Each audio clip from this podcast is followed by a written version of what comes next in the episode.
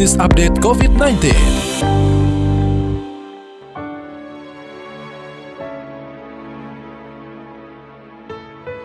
Mitra bisnis, COVID-19 memporak-porandakan tatanan bisnis yang ada.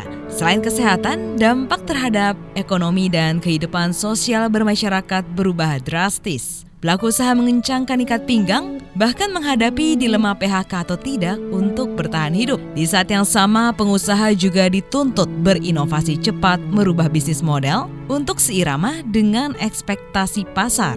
Untuk mengetahui lebih jauh soal ini, saya Anita Wijaya telah bersama Sudamek AWS, Chairman Garuda Food Group dalam PAS FM Business Update COVID-19. Pak Sudamek, apa yang dapat dipelajari dari kejadian COVID ini, baik dalam kehidupan berbisnis juga pribadi, Pak? Ya, pertama saya harus sampaikan bahwa wabah COVID ini ada dimensi spiritualnya, sehingga kita jangan melihat ini hanya sekedar wabah wabah berupa virus yang diberi nama COVID-19, tapi menurut saya ada dimensi spiritualnya yang layak dan wajib untuk menjadi bahan renungan bagi kita semua bahwa nampaknya alam itu harus kita akuin jauh lebih perkasa daripada yang dibayangkan manusia barangkali ya selama ini itu pada saat kita berhadapan dengan virus ini tiba-tiba manusia bahkan negara yang disebut negara superpower pun jadi tidak berdaya gitu ya. Nah itu yang pertama yang dimensi spiritualnya. Yang kedua,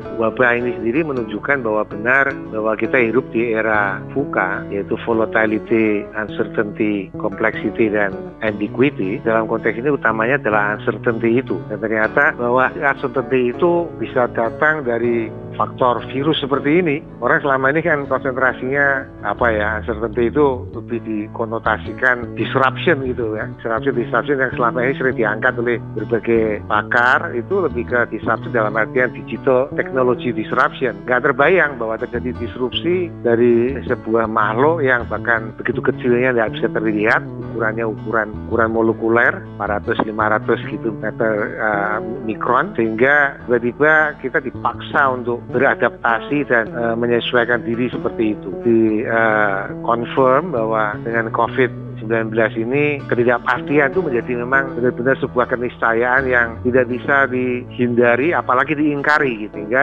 ya manusia tidak ada pilihan lain harus menyesuaikan diri.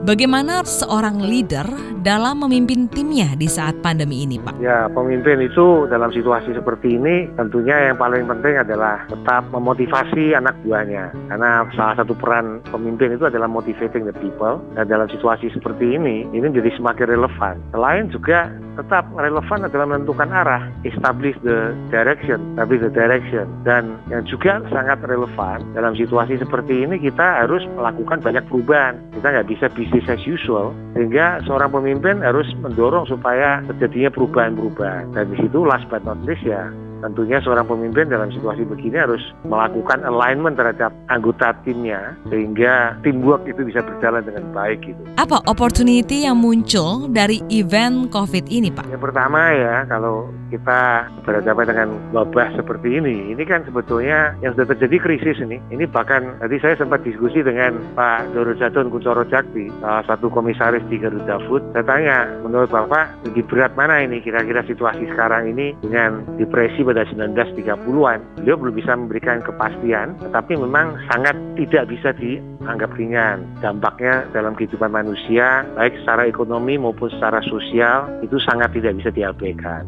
Namun, kalau ini dianggap sebagai krisis, kita jangan kehilangan harapan. Kalau dalam saya sendiri tidak ada, tidak pandai bahasa Mandarin ya, tapi dalam Chinese character, krisis itu terdiri dari dua sub karakter. Karakter yang pertama itu memang mencerminkan adanya bahaya, krisis itu artinya bahaya, tapi sub karakter yang kedua itu mempunyai makna adalah adanya perubahan dan di balik perubahan itu ada peluang gitu ada opportunity. Jadi artinya kalau kita pilih dengan krisis, jangan kehilangan rasa optimisme kita, jangan menyerah apalagi karena apa kan di balik itu ada satu uh, peluang yang kalau kita jeli kita akan bisa menangkapnya. Nah hal tersebut hanya bisa terjadi kita bisa melihat peluang tersebut kalau ya sekali lagi kalau kita berpikir kreatif dan inovatif dan tidak boleh berpikir kalau di Garuda Food itu yang sekarang kita kampanyekan anti bau anti bau itu baunya itu BAU yang merupakan singkatan dari business as usual. Jadi kita tidak boleh berpikir ber, bersikap dan berpikir dan bertindak seperti ya seperti biasanya. Karena memang situasinya sangat luar biasa gitu sangat luar biasa. Sehingga ya harus berpikir kreatif dan inovatif dalam situasi itu. Percayalah bahwa di balik krisis itu ada peluang. Apa saran Bapak untuk para pelaku usaha yang usahanya saat ini masuk dalam kategori rapuh tertekan bahkan pincang. Ya itu tergantung kasusnya ya. Kalau sekarang ini kan hampir boleh dikata kalaupun tidak semuanya 90% lah ya gitu. E, bisnis tidak ada yang tidak terdampak ya. Hanya terdampaknya ada yang ringan ada yang sedang ada yang berat. Nah kalau kita lihat yang berat yang berat pun ada dua macam ada yang memang situasi ini merubah landscape bisnis tersebut bisnis landscape-nya demikian rupa sehingga keadaan sudah berubah total Artinya dari dulunya itu sebuah bisnis yang bisa saja lukratif, menguntungkan, tetapi tiba-tiba menjadi sebuah industri yang sudah sunset gitu, tiba-tiba menjadi sebuah industri yang yang gone gitu, yang yang sudah mati gitu.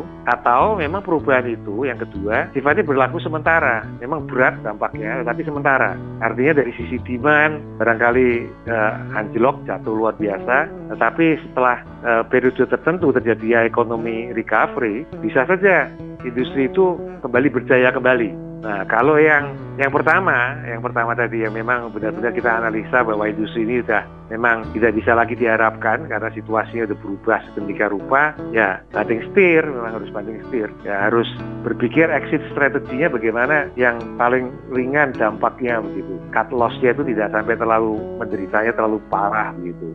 Itu tentunya perlu direncanakan ya exit strategi ya. Nah, tapi kalau sifatnya sementara, ya ber, mencobalah bertahan sebisa-bisanya. Seperti yang saya katakan kan begitu di akhir Februari kami sudah mulai membaca bahwa Indonesia akan tidak lama lagi akan terdampak, itu di situ yang kita terompetkan ke dalam grup kami adalah cash is king. Gitu.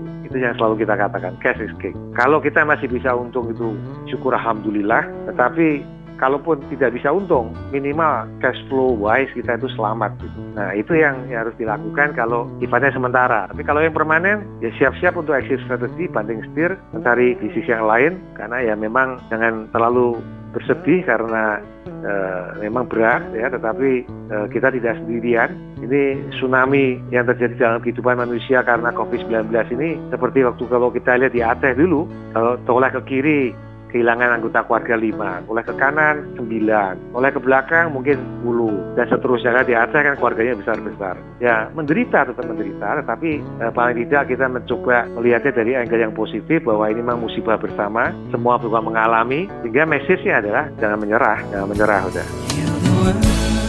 Demikian sudah make AWS Chairman Garuda Food Group dalam PAS FM Business Update COVID-19. Saya Anita Wijaya.